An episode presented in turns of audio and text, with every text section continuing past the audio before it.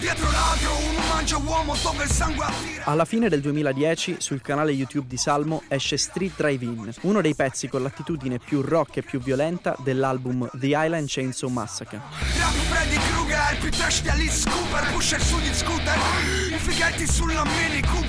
Politicamente scorretto, zero riforme, mia ragione dorme, ma grazie a Dio non porto un uniforme.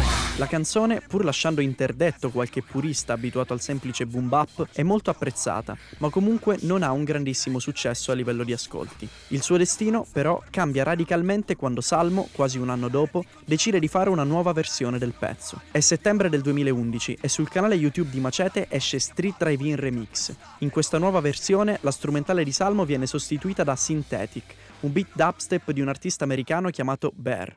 Questo remix cambia profondamente la natura del pezzo e l'aggressività rock e grezza dell'originale viene tramutata in una specie di follia elettronica. Rap Freddy Krueger, più trash di Alice Cooper, pusher sugli scooter, fighetti sulla Mini Cooper.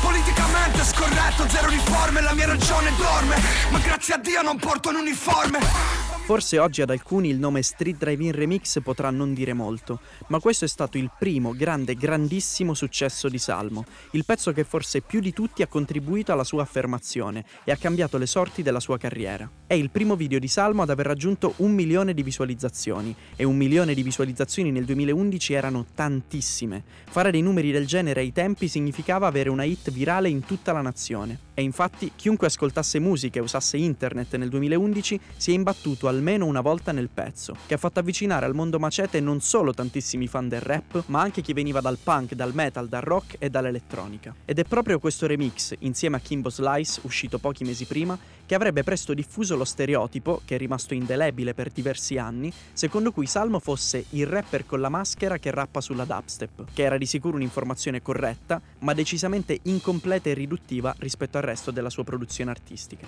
Ma come nasce questo remix? Come nasce il pezzo che ha rappresentato la svolta per la carriera di Salmo? Quanto tempo viene impiegato per trovare questa nuova strumentale? Quanto lavoro c'è dietro?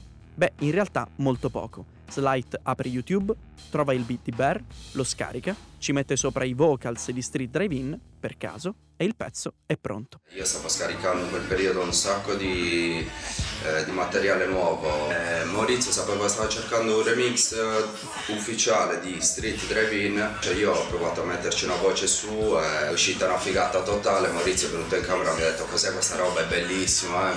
proviamo, proviamo, a farlo bene e lì è nato questo remix. I BPM erano uguali, erano gli stessi, quindi eh, lui ha dato la mandata con eh, i giradischi ed era, era perfetto perché aveva degli accenti, degli stacchetti eh, perfetti, sembrava quasi fatto, fatto apposta. Faccio attenzione alle, alle, casualità.